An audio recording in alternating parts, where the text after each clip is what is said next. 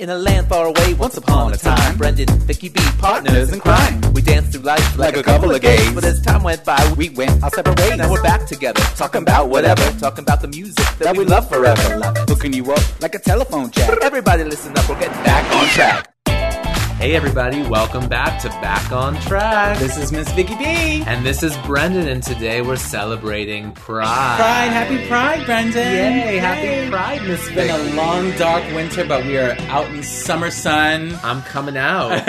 we're all out. We've Yes, got, We got tank tops out. We've got biceps out. And we got like some good whiskey. Calves, that's what I. Um, that's my drug of choice is the whiskey, darling. Not the arms. no, girl. I don't know. It's fine. Yeah, It's yeah. Great. So we're getting back on track basically with this episode, right? Yeah, you know, it's it's Pride Month. We really want to celebrate everything that is LGBTQ, LMNOP, Yeah. all the, all the letters of the alphabet. That's what we've been trying to do with these mixtapes for the masses that we've been creating is putting everything through uh, a, a queer lens, Yeah. right? A queer frame. Yeah, and I think we had, you know, our first episode, or was it first or second? Right at the our beginning, second, our yeah. second was all about gay anthems, Gay which anthems. is, you know, uh, which is a wonderful genre, Mm-hmm. um, And a wide one. and a wide one. And but we wanted to really talk today specifically about those LGBTQ artists, those Yeah. whether they're singers, whether they're songwriters and producers, whatever it is. Um, but but the LGBTQ community that is really thriving in music Yeah. and actually has it's really kind of bursting open. And, you know, Yeah. honestly, I, the, the pronouns are going to be all over the place. And I just have to excuse myself, like, right off the bat. Oh, yeah. Because there are so many, it's so great now having grown up and I feel, you know, a really, you know, isolated kind of suburban, you know, setting to be experiencing all of these different ideas of gender and all of these different expressions of sexuality and, you know, rejecting the binary. And it's just so beautiful and so wonderful that we're at a place where that can be in the mainstream. Oh my gosh, you listen to kids, um, you know, teenagers Mm-hmm. who are, you know, really going through adolescence and exploring their their sexuality and gender expression, and it's just it's really amazing what's transpired. mind blowing. Yeah. Well, you know, I it just so happens that over the last week I caught a really amazing documentary that actually happens to be relevant to what we're talking about a little bit. Okay. We're talking about here. I caught the documentary We Are Twisted Fucking Sister. and it was the so it was a story. Is, is the f bomb in the title? It's in the title. Oh, right. And the, the, the, the truth is that that was actually part of their legacy. Yeah. Is the sort of rude crudeness, Sure. party antics that they started out with. But I, I didn't know this, but they started out as sort of like uh, inspired highly by Bowie and by what Bowie was doing with gender bending and cross dressing, really pushing the bounds of sort of punk and glam rock. Do you think that D would Dee Snider would uh would claim some sort of queer uh, label? Um, I think so. I don't think he would reject it. I don't know if you've ever seen him speak. I have. And yeah, Yeah. he's really super like down to earth. Absolutely. Um, and yeah, and I had no idea that they had that they had such a local following in the New York area, and for such a long period of time, these guys really worked their asses off for years and years and years and years before they even reached "we're not going to take it" superstardom. Mm-hmm. Um, so I I I gained a lot of respect for their journey and how hard they worked, and um, and you know several stops and starts, but it was super cool, and it was cool also for me to find out that it was all really inspired by Bowie. You know, Did they in their in their work? Did did you learn? Did they do anything to you know advance the sort of uh, you know uh, the welcoming or the the opening, the broadening of people's acceptance of different ways of being? Like was that active or was it sort of just Well, happenstance? Maybe Okay, so the way that they dealt with they, they dealt with hecklers and they dealt with people that were being negative, Mm-hmm. and they basically said, you know, that that's not who the fuck we are. If you don't like us, if you don't like our message, if you don't, then then get the fuck out of here. Uh-huh. You know what I mean? And and that there were all different types of energies that they came up against. Yeah. but it. I, I found it to be positive. Sure. And, and, and as rock and roll is sort of no holds barred, you know, uh, all the rules out the window. Um, but I don't know. I always just got a good feel. So I don't, I don't know if I can answer that question Yeah. definitively, but I felt positive energy from what they were giving us. I agree. I yeah. saw him on an episode of Oprah's "Where Are They Now," and I felt very positive towards Yeah, him. yeah, I well, like him a lot. I recently really gated up Um, I went to the New York GLAAD Awards. Yes, you told me about Um, this. Yes, Oh, tell everybody. And Okay, go. it was it was really wonderful. My good friend um had an extra ticket and the one of the honorees that evening was Ms. Mariah Carey, Mimi herself. so you know this was a big night for me. Yeah. Um yeah, to be able to get to be there in person for that. And um of course she was introduced by Lee Daniels, um, which was hilarious. Mm-hmm. And it was a really fun night. Anyway, what was really interesting and great was that Mariah sat at the dinner the whole night. Yeah. I mean, you would think, I, at least I would think, that she would have been backstage somewhere, that when it was award time, Brought her out. they would have brought her out. Probably they would have had to reshuffle things because she was late. And you know what I mean? Mm-hmm. And then, no, she was at her table. They would cut to her a few times during the, during the dinner. And, Yeah. and she sat there the whole time with uh, Lee and her fiance. That's pretty Um, fierce. So it was great. So the hilarious part of the story is she gets up to get her award and she uh she gets up to get her award and she decides uh, to share with everyone that she's been feeling anxious about not forgetting any letters of the alphabet um because she didn't want to disinclude anyone Disinclude. disinclude that's from the from her thesaurus. the Mariah Thesaurus disinclude. And uh and so she said she decided she would expand on those letters. Now when she said expand, I didn't know if that meant she Add was more. gonna add more, right? No. No, no, no. Ms. Carey decided she was going to share an acrostic poem. and so while posing for each letter, she let us know, she let us have it, mm-hmm. that L is for legendary, G is for gorgeous, B is for beautiful, T is for tantalizing, and Q is for quality. quality. well, I agree with that. And if that's not the theme for our episode, I don't know what is. It's a quality episode. So, and the one final thing to say about this is as a tribute to Ms. Mariah, they brought out the young and fabulous Alex Newell, who actually sang Hero no less than 20 feet from Mariah Carey. And you've got to have some real cojones. Yeah, balls To- and pipes. Balls and pipes. Oh my gosh. That needs to be the name of Mm-hmm. That's the type of episode. Oh my god. you never know. You never know. anyway, um, and, and she was giving, you know, the, the, Flipping her bracelet. flipping her bracelet, the cute clap. But I think she was into it. He sounded amazing. He is amazing. He happens to be the first the first contestant on this game show. Oh my gosh, we're kicking off with evening. Alex We're Newell. kicking off with Alex Okay. Newell. I'd like to just briefly mention my favorite song of the moment from his EP Power this year. It's called Basically Over You.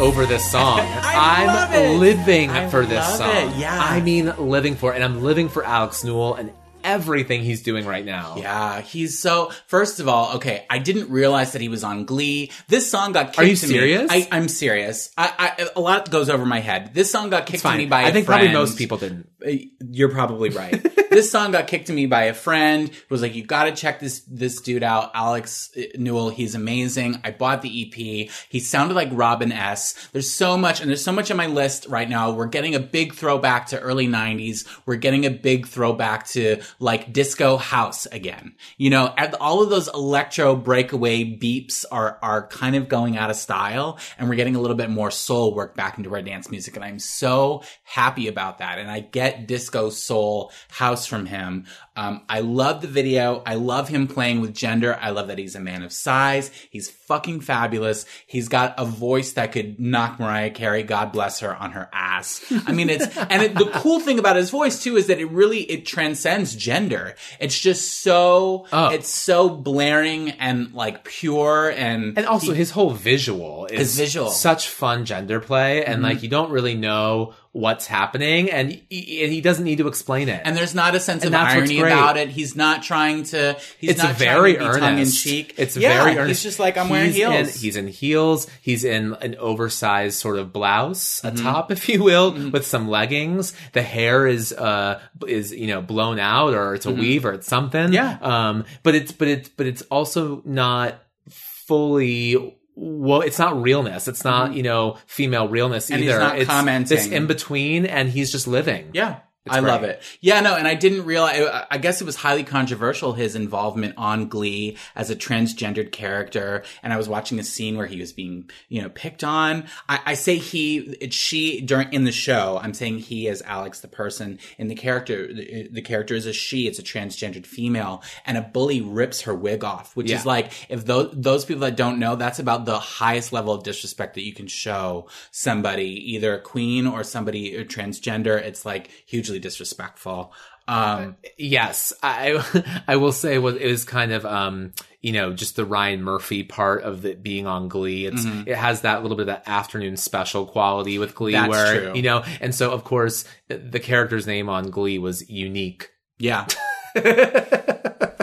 Girl. From the Mariah Carey school of uh anyway, of I guess B- Bill Riley called out her name or whatever. Uh, Bill O'Reilly said that, you know, we shouldn't be talking about these people of alternate lifestyles and this and that and the other. And Alex Newell's reaction to it was like, whatever, you know, if it's this much of a controversy, it's a good thing. You know what I mean? Like if, if he's talking about it, then it must be, then it must be gigantic. Absolutely. And good for him. I'm, I, I want more music immediately. there, there are some other tracks and they're fun. Yeah, no, they're I all have, great. I have them all. They're I'm all saying great. I want a full blown Yes. like album treatment. Did you watch the video? Yeah, Yeah, I love the, the video. video's fun, and um, what I really love too is the very, very, very sexy Nyle DiMarco is the uh, boyfriend in it. Yeah. And, oh my gosh, I watched the final season of America's Next Top Model, um, which he recently won, and um, it was. Uh, it was a truly amazing season, if only to watch every photo shoot with him. We've got more sexy video boyfriends coming up, but I want to hear what your first queer energy selection is. Um, okay, so there's tons to choose from, but I would love to take us um, back in time a little bit and celebrate the B 52s and their classic hit, Rome. Roam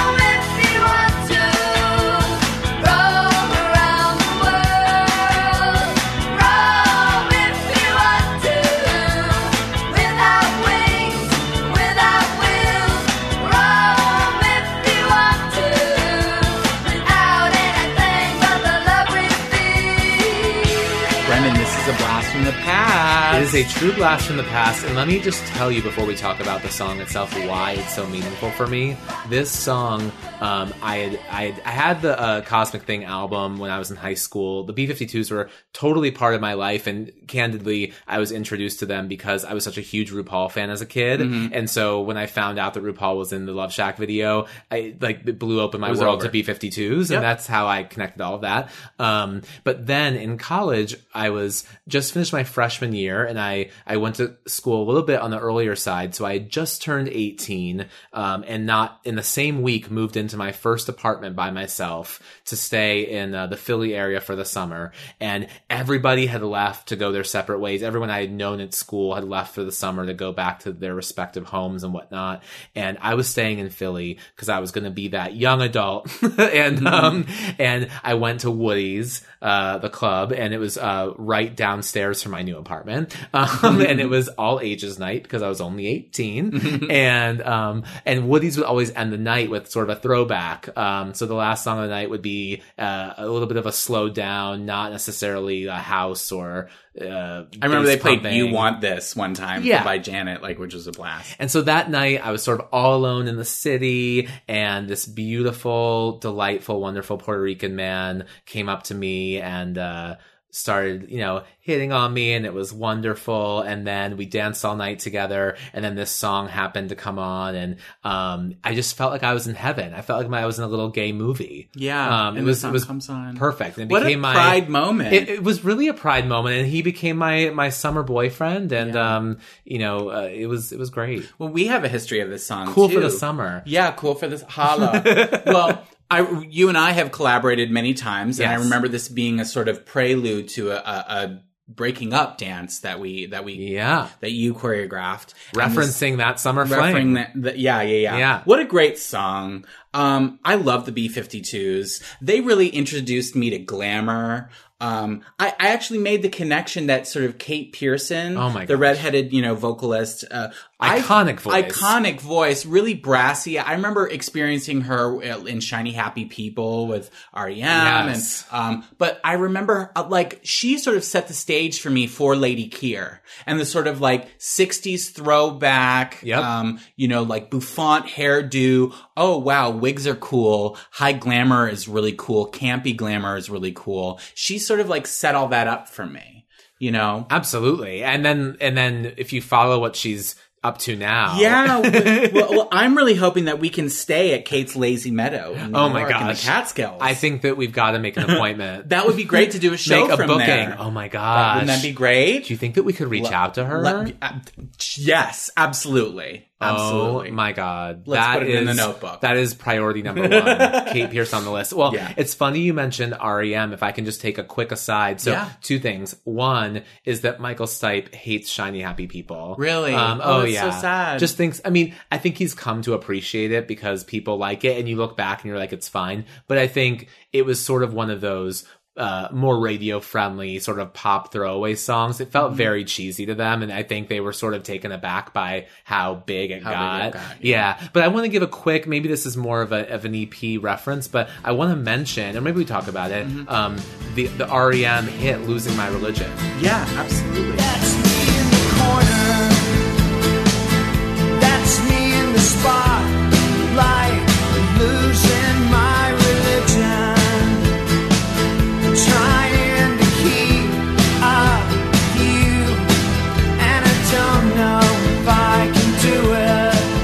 This song too cliche for you? Is it too much of like a, a hit? No, that I I have a big hard time with REM being so down on their like mainstream success. I mean, Yeah. th- th- it helped spread their work to l- a larger audience. Well, I don't know if they're down on on losing my religion. Okay. At least I hope not. Well, this song came out at the point in my life where you know where there was there was a lot going on. Right. Um, there was obviously in the broader cultural context there was you know the HIV/AIDS epidemic that was in full force. Um, I also had my dad uh, coming out during this period and, and my family splitting apart. And my dad loved REM and this song was, um, on, you know, on the radio and playing in the car and we had it on all the time. And I, of course, I also remember the video and MTV being on with my brother and watching that all the time. And this song, again, I've talked about how I really get to feel through music and the song is all about just really getting angry. Yeah. Um, and sort of things falling apart and really getting angry. And I've always had a hard time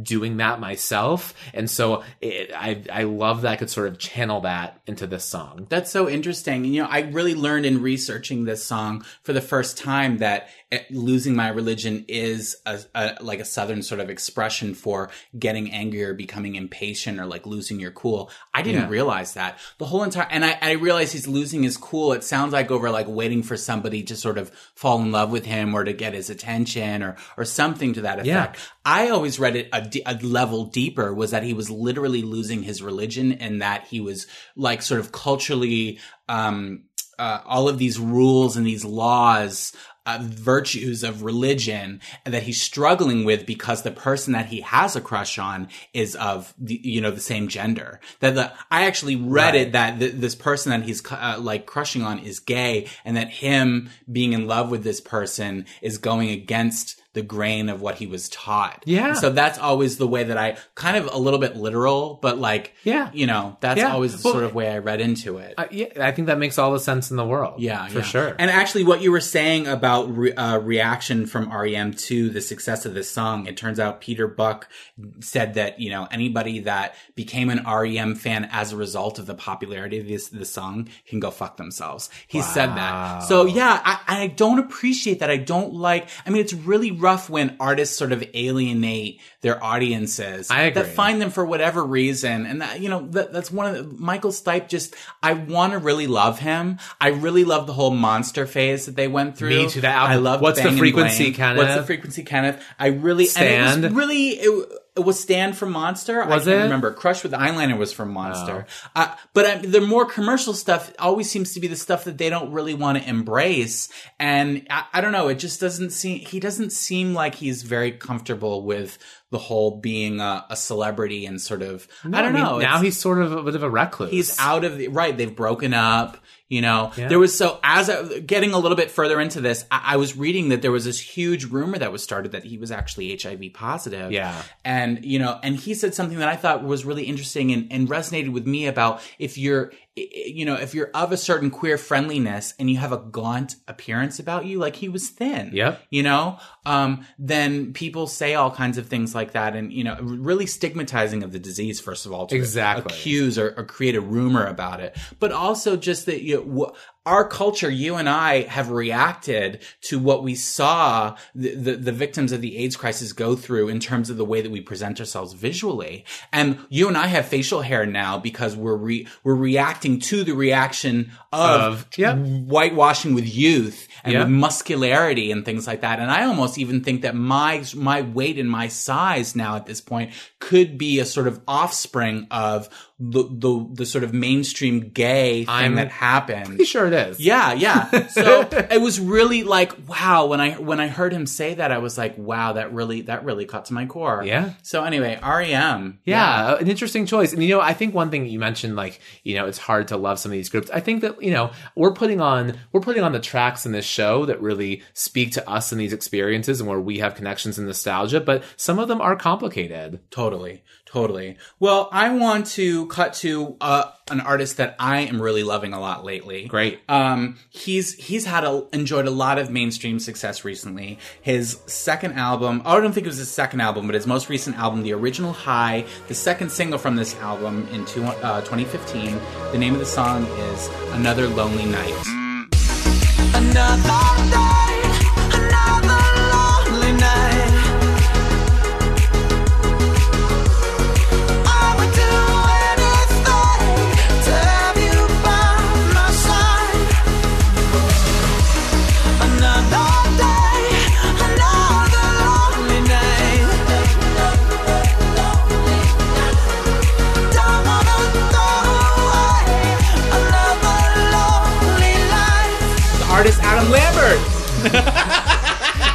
Just drop it afterwards. Just drop it Doesn't after- even need a name. Vic, this Vic, this is another one like the Alex Newell that I've been playing all the time recently, and I really thank you for bringing this to my attention because I think is this the same album as Ghost Town? Yeah. yeah, and so What a good album. Ghost Town was the lead single, and I liked it a Mm-hmm. lot, but I didn't really investigate the rest of the album. I sort of like that was promoted, I listened to it, and I never explored further. And this song has been such a, a delight to bring into my life. I just love that there's somebody out there that's like wearing eyeliner who is Yeah. gay and who is like speaking. You know, I felt that this way about George Michael, but like, um, the way that Adam has gone into it from the, right from the get go, being like open and outwardly gay, like dyeing his hair, taking all kinds of fashion risks, and being unabashed and unapologetic about the whole thing, and like writing songs about boys. And there's this is beautiful video about um it- it's really cool how it takes the sort of the idea of loneliness and and, and takes it into a, a city that's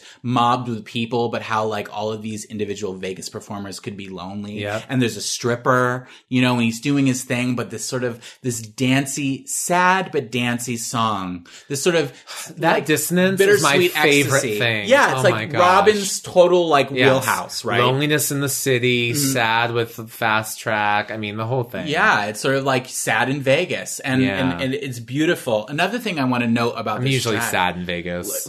It's it's kind of a cra- the art the art the superficiality the artificiality. I talk a lot about this in, in a couple more of my uh, my selections, but sort of Oh, are they pre-recorded? well, n- no, but I've I've planned them out. They exist in my head, Brendan, and all I have to do is just click a finger and I'm delivering them to you. Okay. But the idea of um, the the path of excess leading to the tower of wisdom and kind of burying yourself up in all of this artifice you know the reason we put on drag the reason, the reason we put on eyeliner to sort of create a mask or an artifice for us to hide behind which actually makes it sometimes a little bit easier to reveal truths Exactly. you know what i mean Absolutely. um, I, one thing I really love about this track is I feel like it. I'm not positive, but I feel like it has the same sort of chord progression as this song that I really loved from 1996. It was called "One More Try" by Kristine W.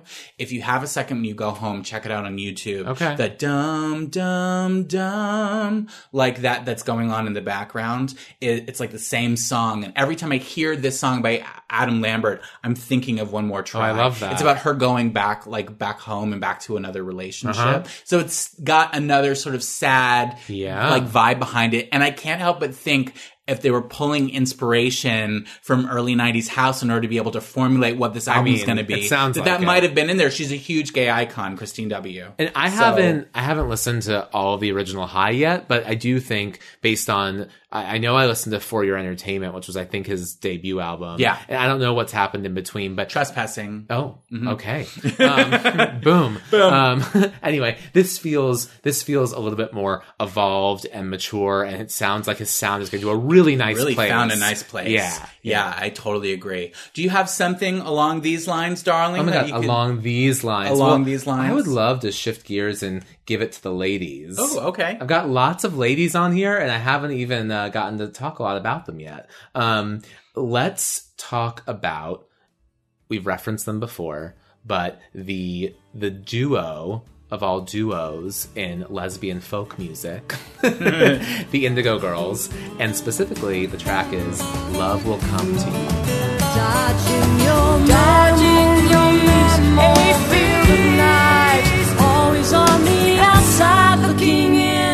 on others' lives. I say love will come to you, hoping just because I spoke the words that they're true. Follow, but I crystal ball to live for you.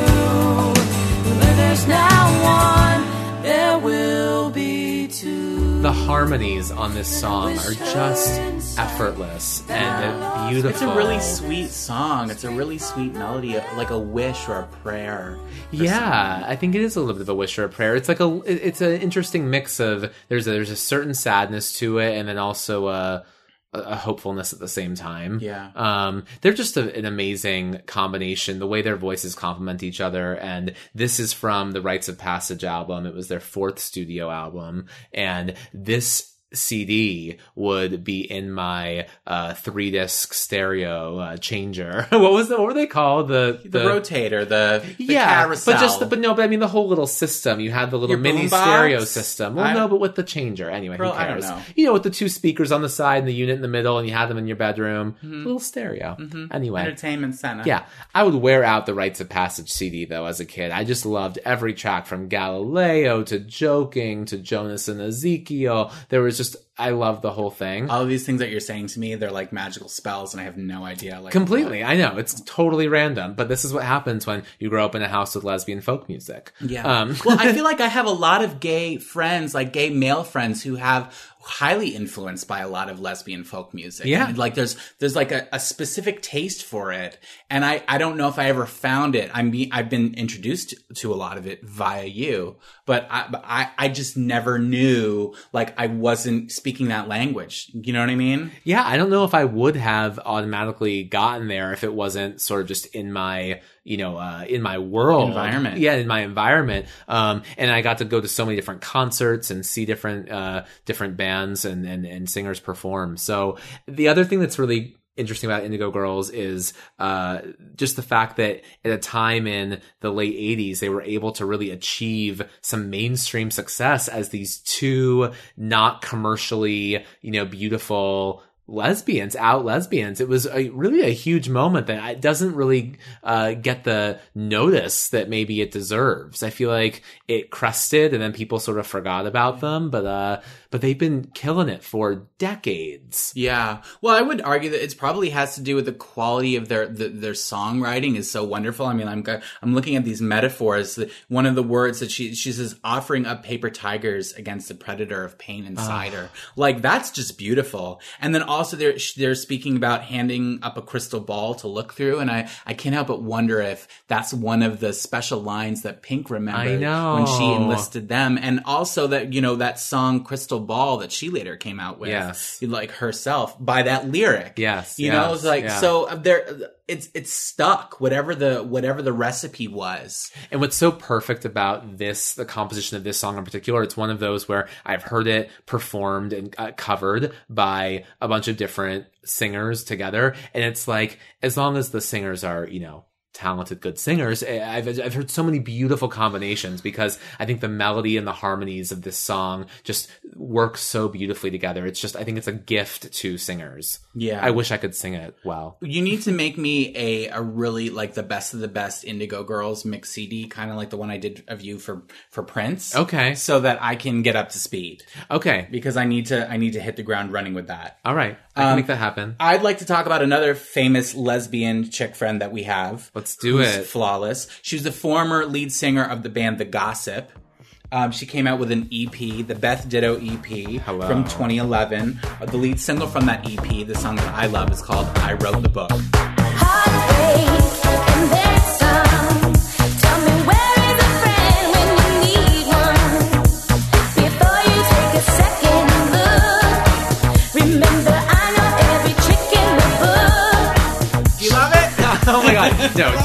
It? I've loved this song since the second it came second, out. Oh right? my god. Oh my God. She wrote the book. Yeah. Oh my Yeah. god, and you can't help believe it. I mean, like with my standing in the way of control, and you know, listen up, and all of these, you know, these gossip songs about rage and her screaming, stamping, sweating barefoot across the stage, Yeah. and just spitting bile onto the audience. Literally. you know what I mean, literally and figuratively. Yeah, totally. Um, and then to see her switch and go into house music. So it was produced by Simian Mobile Disco.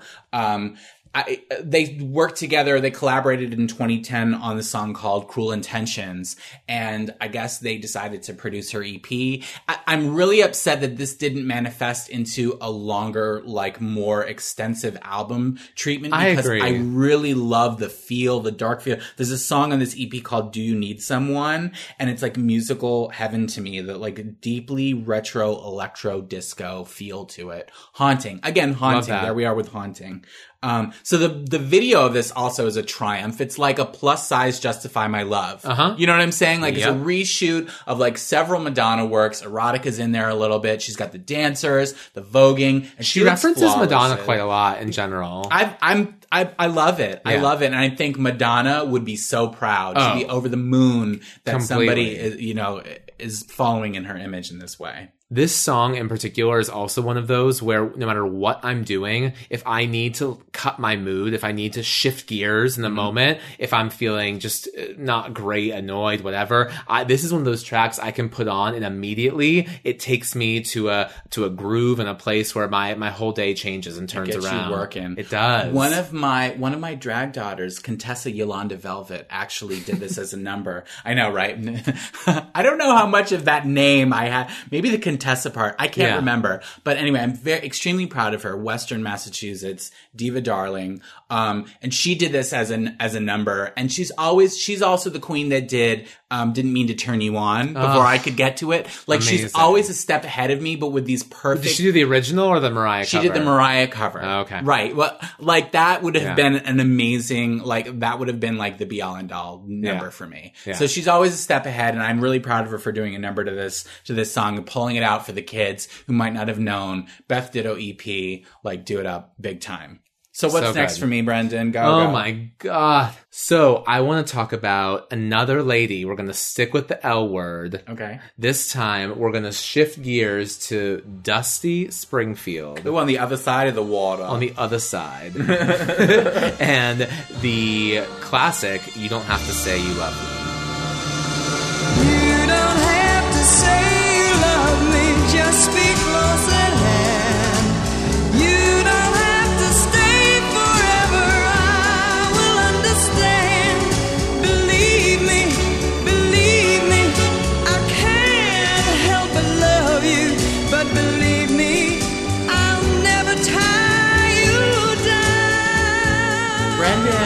God, I had never heard this song. I had, believe it or not, I had never heard this song. My mouth is on the floor. Kicked it to me. No, everybody had always talked about Dusty Springfield and always turned into somebody that I knew I should know. And I would look at pictures and I would try. The only experience I have with her is Son of a Preacher Man.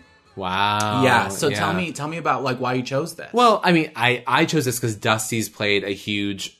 Uh, part of my life, just as far as uh, uh, the- in the soundtrack of my life, she's been very present. And in fact, what's great is my brother was super obsessed with Dusty as well, and he would create really fun mixtapes when he was in high school. And he had one that I loved. that was called um, it was called Busty Dusta, and it was um, side A of the tape were were a few select key Dusty Springfield songs. And then side B were some really great Busta Rhymes tracks. Oh my god! I did not expect you to say that. I did not expect you to say that. yeah. That's fun. And that was one of our favorite tapes to listen to in the car. and we would drive around town listening Busty to this mixtape, Dusta, Busty so Dusta. flawless. Yeah. Oh my god! Um, did you know that this was based on an Italian song? I, yes, I mean not when I was a kid. Yeah. but, I, but yeah, I do now. That kind of yeah. made my head explode a little bit. Well, and the story of it's really cool because Yeah. she was, yeah, she was right. She was watching the performance of this song and didn't even know what the words meant, but was moved to tears just by the melody and the music. I believe that. which you know, it happens. Well, that's why we're here, right? Hello. oh my god. oh my god. So anyway, her life story is real tragic. I mean, Yeah. Mm-hmm. it's full of ups and downs. Um, and it's interesting as we're talking about pride and LGBTQ realness. And, you know, she wasn't always proud and she really struggled with how to be herself and also be a celebrity. Um, and the pressure of all of that. I heard a lot of dancing around the subject and creative answers to things. It reminded me a little bit of the way that like Boy George would deal with some of, you know, like some of the questions and stuff like that. Like, you know, trying to make excuses and things like that. And Yeah. But also another scenario where like living through an alter ego a personality. Her name, I didn't realize this. Mary Isabel Catherine Bernadette O'Brien. Hello. Hello. just, you know, just a few extra ones there on the end. But, you know, like creating a character for yourself to, to, to speak your truth, you know, but that also ultimately got a little bit away from her. Yeah. Right? And then when you read about the episodes of violence and the substance abuse, I mean, this is this is a little bit of a tortured soul. And unfortunately, I think when you do live outside of any kind of binary, whether it's sexuality or gender expression or whatever it is, whatever queerness we're talking about here, some people can really thrive and flourish. And I think other people have a really tough time. Yeah. And um it's about identity. Yeah. And figuring out where you belong. yeah, and when you feel like you don't belong and, and, and you can't you can't get out of this the spiral, the downward spiral of of needing to retreat, and, and you're looking for those uh those ways to numb out Escapes. those escapes. Totally. Um, it can it can lead to just some destructive behavior that when you look at someone who's such an amazing, rich talent, uh, it becomes quite tragic. Well, we're so lucky to have the music. So I mean, lucky to have the music. You know what I was thinking when I heard this track is it reminded me of. I, I, you're gonna you're gonna think I'm crazy and silly, but it reminded me of "Hopelessly Devoted to You" and "There Are Worse Things I Could Do" from Grease. yeah, You know, kind of pulling from that that era they must have been when they were creating that musical. They must have been listening to this record when they when they composed that musical. probably. you know, yeah, among It's others, very among much of the era for sure. others. Yeah. But yeah, Well, I couldn't keep thinking, even though I don't, I don't think she wrote the lyric, the English lyrics. I don't. Is it a direct translation? Did you look that up?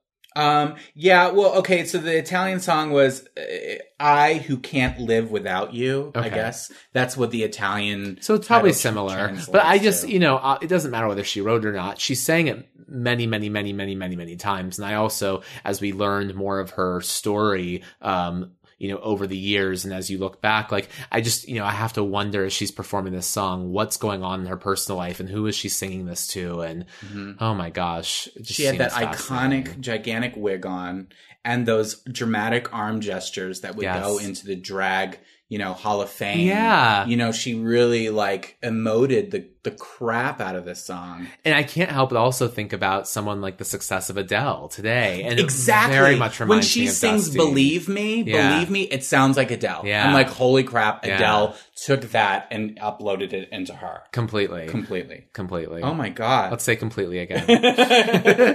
well, complete me with a new track. Oh my goodness. Well, since we were talking about Boy George, I, there is a Boy George ballad I want to talk to you about. It's probably not one of his most famous ones, but it's something that means a lot to me. Um, it's from his 1995 album Cheapness and Beauty. The name of the song is If I Could Fly. And oh, if I could fly, I said, oh, if I could fly. Eh, Don't you know that if I could fly, take to the sky? This song is so beautiful. I love this song. It's my dream to create a dance or a piece or something to this song, I have to say. I don't know that I've heard a Boy George song where his voice sounds this amazing. He sounds so beautiful. Um, he sounds uh, he delivers a ballad. I don't think that people really get about him the way that he delivers a ballad, and I think that it's his status as an LGBT person, the soul of having gone through challenge and hardship that really drives home the um, I don't know the the emotion and the uh, the can the candidness is that a, a good word? Yeah, no, I look. I I think it's amazing how brave he was at the time he was doing his thing to be out there and to and to be himself. And so I think that that that occurs, you know, in fashion and his look, and also in his you know choices for what the music he's putting out. Yeah. Well, this is a haunting track. I mean, I'm in love with the orchestration. We've got strings here. You know how I am about the strings. As soon as the string comes, it becomes it becomes a movie for me. Um I also think about the way that he has painted himself with all the makeup. And again, we're talking about putting on costumes. We're talking about creating yourself and creating this veneer of excess in order to be able to get down to the real thing. And he says something, um, when I was young, they poisoned my mind. They told me to fight, but I'm not that kind. He always is aware. I guess he had a really tumultuous relationship with a band member from Culture Club that he was, that he was with. He always admits to being difficult. And a lot of us can be difficult. A lot of us have a lot of baggage that spills over. I mean, Velvet without- Rage, honey. It goes without saying exactly the velvet rage, the the overcompensation, the need to, you know, the the search for love and identity and and fitting in, at least from our experience in the world that we grew up in, you know, and going back in time, it's get it is getting a little bit better.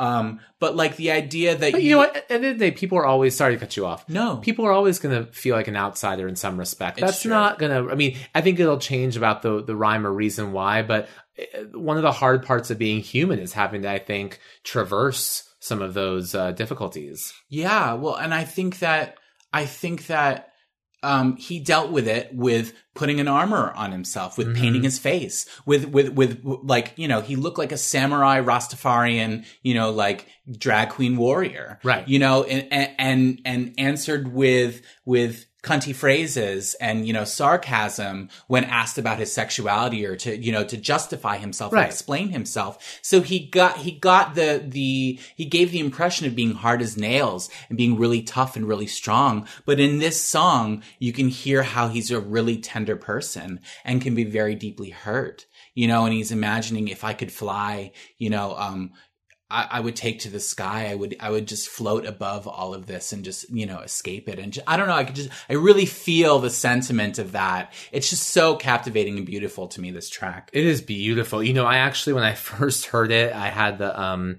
I had a, a Spotify list on shuffle and I wasn't paying attention to what was coming next. I almost thought this was Cher. Oh, really? For a- well, yeah, for- they do have two a little bit of that sort of like in the back of the Yeah. throat type of resonance. And I thought, oh my gosh, this is Boy George. This is just yeah. stunning. Well, you know, he wasn't even really on my radar, and I really didn't understand or appreciate him until I was much older. Did you he see was out- Taboo? uh, I didn't. I didn't. I, I've done a number to one of the songs. Have you? Um, yeah, but um, I've never actually seen it. But I, I thought that was great that Rosie O'Donnell, you know, gave it her all to try to make the, you know, the, um, the legend of that club and Leigh Bowery and the whole thing that happened spring to life. Absolutely. You know, uh, really super ambitious. Unfortunately, it wasn't as well received as it could have been. But But I think she probably connects a lot to that kind of pain and the mask that you have to put on. yeah. For yeah. sure. Oh, I'm, I'm just, I can't say enough. I Yeah. can't say enough about Boy George. Yeah. So who else you got Well, for me, Brendan? You know, you look at Boy George, who's painting a mask on his face. I want to talk about a queen who's been beating her mug and painting her face. And I want to talk about Alaska Thunderfuck. And your makeup is terrible. Are you ready? Are you ready? Are you ready? Are you ready? Are you ready? Are you ready? Are you ready? Your makeup is terrible. Your makeup is terrible. Your makeup is terrible. Your makeup is terrible. But I love you anyway. oh my God, Brendan! Oh my gosh. Lead single off his album, Anus. Anus. I couldn't even look at this at work. I couldn't do the research at work because of all of the four letter words flying around everywhere. Right. Well, it's probably So good not to be doing the research at work. I. Let's be real. I do all the research at work. Um, anyway, go ahead with anus. Thank you. Well, it's funny. I actually was listening to an interview with Alaska recently, and he was saying that you know he he, he titled it "Anus" because uh, you know he went on this whole you know spiel about how it was because Anus is about the end or something or the point. It was all about the chakras, and the album was a journey through the chakras, and that that the anus is the root, and so. He's a fucking genius. It was amazing. It was really so- amazing. I have to say, one of the things that I love about Alaska is is that she's so beautiful, but she's it, it works so well because she's not afraid to look completely fucking ridiculous. Oh. and it brings such like it brings such poignance to all the points that she's trying to make. clearly, clearly, clearly, there is such a brain there. She's So Um, yeah, she's super so smart. genius and sarcastic and irre- irreverent and, And so this track in particular is great because Yeah. it just like slams you in the face. You know, the voice is not excellent, right? That's what's funny about the albums. Um, the voice is not great. Um, but the song is just, you know, uh, this, this, this earworm where you just, you can't get it out of your head. Yeah. And it's like almost torturous. Like I've played the song for people and they hate me afterwards. but you remember it. You remember and it. you can't Oh get it my out of your head. And the video, the video's crazy. Vi- Did she stab herself in the eye during the process of shooting this video? I don't know. If you look at it, I feel like there are scenes where toward the end, I don't know if it's what she's messing with her nails and she got poked in the eye or something like that, or having a wig malfunction or something to that effect. But I feel like it looks like she got poked in the eye and she's like bleeding from one of Oh, her eyes. wow. It, uh, it would have been renegade and completely gangsta and like punk rock to continue. And I'm sure that she probably She probably, did. did. Um, I also love that you know we've talked so much about RuPaul, not a ton about Drag Race, but Mm-hmm. Drag Race has just done. I think amazing things. I know some people are probably a little bit annoyed by the commercialization and maybe co-opting certain things and whatever. But at the end of the day, I, as, as a, as a boy who loved drag, who's now, you know, an adult, I just love that it's more present than ever and there's more channels and avenues for people to be able to experience what drag is. And of all of the people on the show, there's different ones I like for different reasons, but I- I have a real thing for Alaska. I think Yeah. that Alaska's really, really she gets awesome. it right. She gets it. She's sort of like RuPaul's evil twin sister. Yeah. You know what I mean? And it's really interesting that you're talking about that because RuPaul really had to undergo a real huge image glamazon makeover in order to be able to make uh, in order to be able to sell, in order to be able to be recognized and be able to be bankable mainstream, right? But the cool thing is that she's come back. She's come back for us at the tail end of it because now, even after the first the first season of RuPaul, we got some relatively digestible drag queens, sort of introducing the masses who you know gently Oh, need to be introduced that don't that you know don't know what time it is. But now we've got people coming out like Bob the drag queen. It's all meta. You know what I mean? Recent winner. Comedians, you know, uh, and just completely take you gender fuck and like, Oh just, yeah, you and, and Ru's talked about that quite a bit about how this was all been very purposeful to Yeah. start with the sort of uh, icons that people could understand. She's educating, And, she's yeah, teaching. and every season tries to bring in a new dimension, another layer. I mean, I think what'll be really interesting, folks have talked about this, is what happens um, at a certain moment where they may have a you know a, a non cisgendered male on the show, Mm-hmm. and what does that mean about what drag is if they all of a sudden have a cisgendered woman or a, or a trans person who's not kind of um, who hasn't become trans through the drag world, but maybe. Is has was trans and then discovered drag? You know what I mean? A different. Well, you know, it, it. Her message is all about not taking yourself so seriously and about blurring the lines. And you know, I thought it was interesting the way that they reacted to Alaska on the show when there was the country challenge and Alaska came out in sort of like a, a male presentation in the argument of whether or not that was drag and or appropriate. And there was some backlash about it. And you know, I just thought I what the loved heck when he did that. I thought it was I thought it was flawless. great. I thought it was flawless. It wasn't my favorite look. No, totally. But it was such a great worked, idea. and it, and it was drag. It was commenting and uh, on you know on the ridiculousness of our gender binary and our society, and just you know not taking itself seriously. I live and breathe for her. Thank you, thank you for giving us an, excuse to talk about Yeah. Alaska Thunderfuck on this fucking show. Amazing. Which I, I think I've heard recently that maybe the Thunderfuck is gone. is gone. I don't you know if know it's true as somebody with a questionable last name, I can relate to the need to sort of you know pare things down a little bit. All right, Vic, what's next? Vicky with no name. Um, Vicky, no last name. Goodness me. Okay, this next track that I want to talk about really quick and really, you know, fun and easy is from someone that we love, someone that we were introduced to via, once again, the beautiful, gorgeous Miss Mariah Carey, and that is B. Scott. This is B. Scott's single, Kiss Kiss.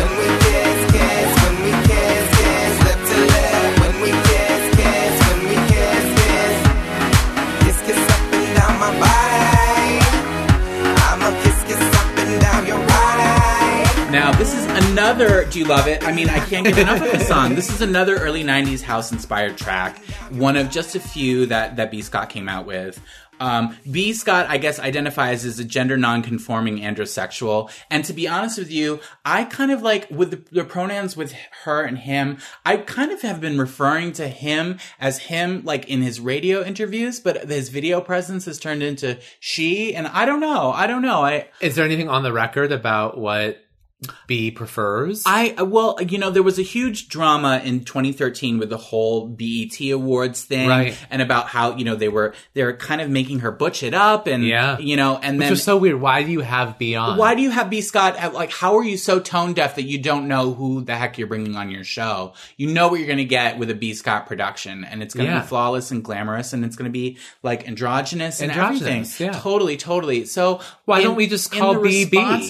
B Scott? So B B. B he she B it's He, B she, B. Anyway, I should start going by I B. love this video, and I have to say, not only do I love the track. Um, I love the way that we were introduced to um, to B. Scott in doing the interview with Mariah around the memoirs of a, an imperfect angel. It's, it's an incredible interview. Had the wonderful way of showing the world what we already know about her, which is that she's she's wonderful, she's hilarious, she's she's got a whole depth to her. Um, and just really, yeah, just really humanized her in that Yeah. way, and then simultaneously fell in love with her. But this, this song, this video is such a freaking payoff, and I'll tell you why. we were talking about like video boyfriends. The Yeah. guy in this video is so freaking Who is delicious. I, I, I don't know what his name is. God Okay. bless him. But the it's very like high contrast, black and white, spinning around, spinning around, and it's all leading up to this gorgeous climax where the two of them are laying together, sort of on you know like in these white sheets, and it climaxes with a kiss and.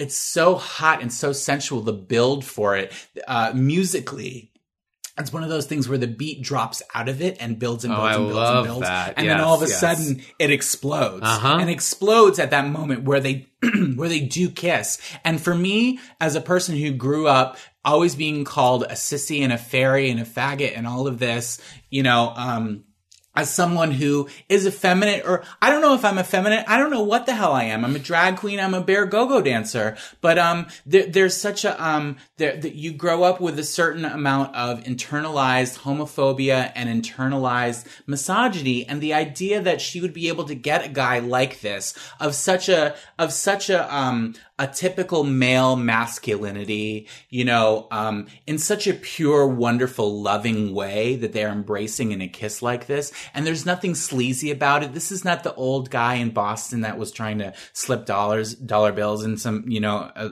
my, um, my underwear at, at a drag club. And you know what I'm saying? Like, this is not, this is not shameful or secretive. It's just a wonderful, gorgeous, hot exchange between like a dude and like the non conforming androsexual that he is attracted to. And that is fucking hot. That's Hot. awesome. That's all I have to say. Preach. All right. yes. Yes, Lord. Kiss, kiss. Kiss, kiss. Do you want to take us somewhere else? Oh my gosh, what could we do next?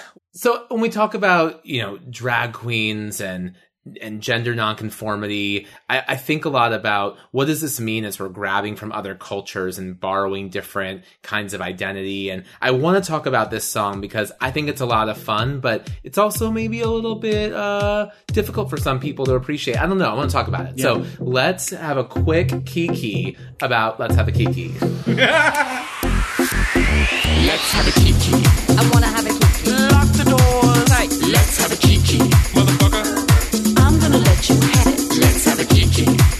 have a kiki. Dive, turn, work. Let's have a kiki.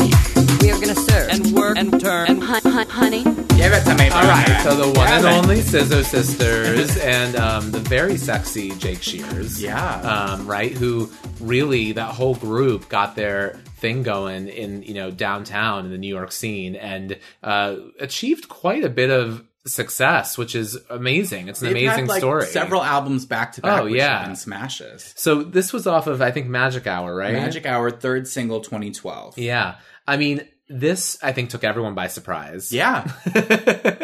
and the uh, the the way the that the video sort of dropped and the and the promotional tour they did for it, um, it just sort of smacked everyone in the face with some, you know, uh, Instructional. There's an instructional video. It had the crotch featuring outfits on. um, at least Jake did. Mm-hmm. Um, they had animatronics, amazing phone call voice message in the beginning, which has inspired all sorts of covers and interesting Parodies, parodies. yeah. Yeah, yeah, yeah. And um, I don't know. I thought it was fabulous, but it, it also is, you know, a group of kind of white punk queer people sort of taking what's been uh language that I think really came about from other parts of the you know Like LGBT and African American community especially and I don't know what are your thoughts about it I don't know. Uh, There's a lot of anger about co-opting culture and things like that, and it's really tough. Again, we have to sort of like we have to check ourselves and who we are as you know as white cisgendered males and things like that. But I is that like our footnote we put on every episode Well, I think you know you just have to. You just have to, but- and it's it's a little bit that's a little bit tiresome to me. I feel like culture is Yeah. culture, and I feel like if you enjoy something about a culture, something speaks to you. You know, like somebody asked me. I remember when Madonna was go, Madonna was going through her ray of light phase, and somebody was interviewing her, and and she was pulling from Buddhism, and she was pulling from Catholicism, and she was pulling Yeah. from Hinduism, and the interviewer was like you think you can just pick and choose like you can just pick and choose what religion you want to follow or like what you know what rules and this and she was like that's exactly what i think Yeah. you can you can pull i think you know rupaul talks about coloring with all the crayons in the crayon box Yeah. it i I think it's cool to be able to to celebrate and to have a good time and to and to pull all of the all of the cultures together I, And that's the way i look at it I think you're right. Well, look, I mean, this is going to sound a little cheesy, right? But like the whole the whole symbol for this community of different people is a rainbow, and it's that for a reason. It's supposed to be inclusive and welcoming. And I think you know the the it always gets to this thing around context. The fine line is what is the intention and spirit of the work. And so, if like for this song, there's nothing um, slanderous about the way they're using this language. They're not poking fun at the people who talk about those things. They're not making light of it. Like I think they're really celebrating and and sort of taking on this language as a way to you know have fun and and share their their music. And um, it seems very uh, in very much in honor of or celebrating the history it's come from. It doesn't seem dismissive. Yeah, well, I, I, it, it's same thing with RuPaul and RuPaul's Drag Race. Were just talking two seconds ago about introducing the the greater, the larger culture, the you know, uh, the mass of people to drag into what that is. And why does it have to be exclusive? Right. It doesn't. Like I love now that you'll have a random, you know, uh heteronormative, maybe a, a yuppie friend or something who says they want to kiki with you about something. I think that's hilarious and Yeah. great. Yeah. I think it's wonderful. Well, and it's a little badge of your culture, sort of integrating into into the Yeah. mainstream, and to, to have a word that you enjoyed, you know, take off, and and you know, you're making fetch happen, Right. And it's happening. you know, I love them. I think that this is so silly and so fun. Um, I I also didn't realize that they all had their own little like rock star names, their little alter egos. Oh, yeah. So we're again, and we're coming up against uh, like alter putting on an alter ego to like get down and have that's a good time. so core to the queer experience. I guess so. Yeah, Yeah. we love our costumes, don't we? Well, I, mean, I do. Yeah, I love costumes. I love having superpowers. Yeah, Um, and they kind of are a little bit superhero-y too, with all the Absolutely. spandex and animatronic. You Yeah, know, yeah. that is very superhero-y, isn't it? Well, I think it's that's that's the play with identity. Yeah. I think once you decide that you're going to own who you are and it's not going to be by the book or by the rules, then a whole world, a universe uh opens up to where you can do anything. Why don't you become larger than life? Then? Yeah. Yeah, Yeah, absolutely. and you get to make the rules. Wow, that is such a blast. Well, you know, I think one of the dudes who started it all, aside from David Bowie, but a, a huge pioneer of putting on the costumes and becoming a, a huge superhero for the gay community was Elton John, right? Absolutely. There's a song. So recently he came out with a, an album called The Diving Board back in 2013. And he comes out with this amazingly beautiful song um, I want to share with everybody. It's called Home Again.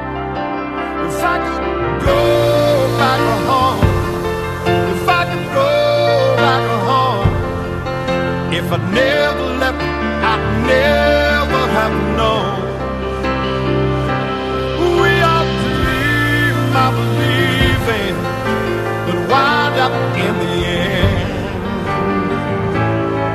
spending all our time trying to get back home listen to this Oh, song? of course I did. This was really, really special. It was really beautiful, and Yeah. it was it was a good reminder of just how great Elton is. Yeah, yeah. Well, another thing that I learned about Elton John is that for most of his career since 1969, he's been working with this guy Bernie Taupin. Taupin. Yeah, Yeah. Uh, You I didn't know realize, that. No, I didn't. I didn't realize that there was a sort of symbiosis going Oh, on. Yeah. I guess uh, Bernie has worked with artists like Rod Stewart, Alice Cooper, Richie Sambora, Melissa Manchester, Starship. But he's got this knack for creating these simple but poignant poems. They're really sort of everyman poems, and then the talent of Elton John turning them into these Masterpieces. um, masterpiece songs. Yeah. And this song is no different. It really does feel like a return to the old days for him, the types of songs that we used to get from him. Mm-hmm. And it's wonderful to hear him after all these years, you know, with all, after all the crazy feathers and sequins and glasses and hats and, you know, and all that madness,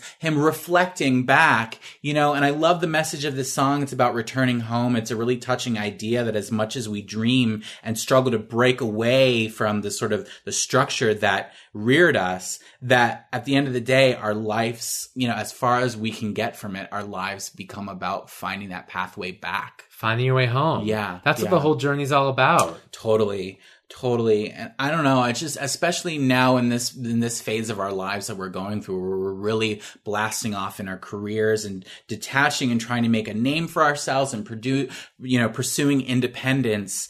Um, I still always have this sort of like, I'm looking out the bus window and, and nostalgic for the way that things were. You know what I mean? And, and, Sure. you know, and life things happen. You know, people get divorced, people pass away, you sell a house, you move to a different, you know, and then the idea of this sort of intangible home becomes something that's like it's in the ether. It is You in know. the ether. Yeah. Yeah. So I don't know. It I'm is. very sentimental. Have you guessed? I, I love it though, and I think that we have to, you know, this is such a great, a great song to celebrate for exactly all the reasons you're talking about in, in its meaning, and also for Elton John's bravery. You know, he's not a, um, he's not a one dimensional artist. He has certainly received a lot of critiques over the years, ups and downs for different things. But at the end of the day, uh, you know, I think that we have to celebrate these people who have uh, championed um, their artistry and Mm-hmm. and just really championed the pride of being who they are and being themselves. And